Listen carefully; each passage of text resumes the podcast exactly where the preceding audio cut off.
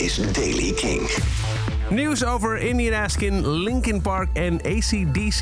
Dit is de Daily Kink van dinsdag 6 oktober. Indian Askin is gestopt. Althans, in de huidige samenstelling. Drie van de vier bandleden hebben de band verlaten. Op Instagram schrijft de band... Drummer Ferry, bassiste Jasja en toetsenist Bart hebben aangegeven... na zes succesvolle jaren niet meer door te willen met de band.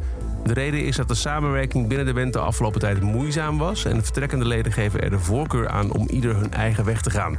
Chino, leadzanger en oprichter van de band, is aan het nadenken over de toekomst van Indian Askin... en zal binnen afzienbare tijd beslissen hoe hij door wil gaan. Komende vrijdag is de 20ste verjaardag van het debuutalbum van Linkin Park, Hybrid Theory. Die komt er opnieuw uit met allemaal nieuwe opnames en zo. En om de release te vieren organiseert Linkin Park een livestream van een nog niet eerder vertoond concert. Het zijn beelden van de laatste show van hun Project Revolution Tour uit 2002, opgenomen in Las Vegas. De livestream wordt voorafgegaan door een Q&A met de overgebleven bandleden. Dat is een eerste gezamenlijk interview sinds Chester Bennington in 2017 zelfmoord pleegde.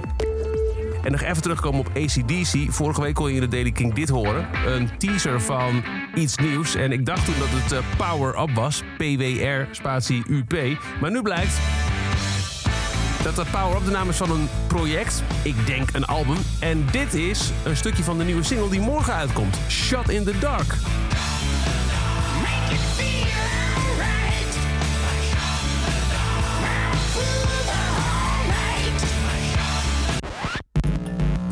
Want dat heeft de band gisteren bekendgemaakt dat die nieuwe single Shot in the Dark heet.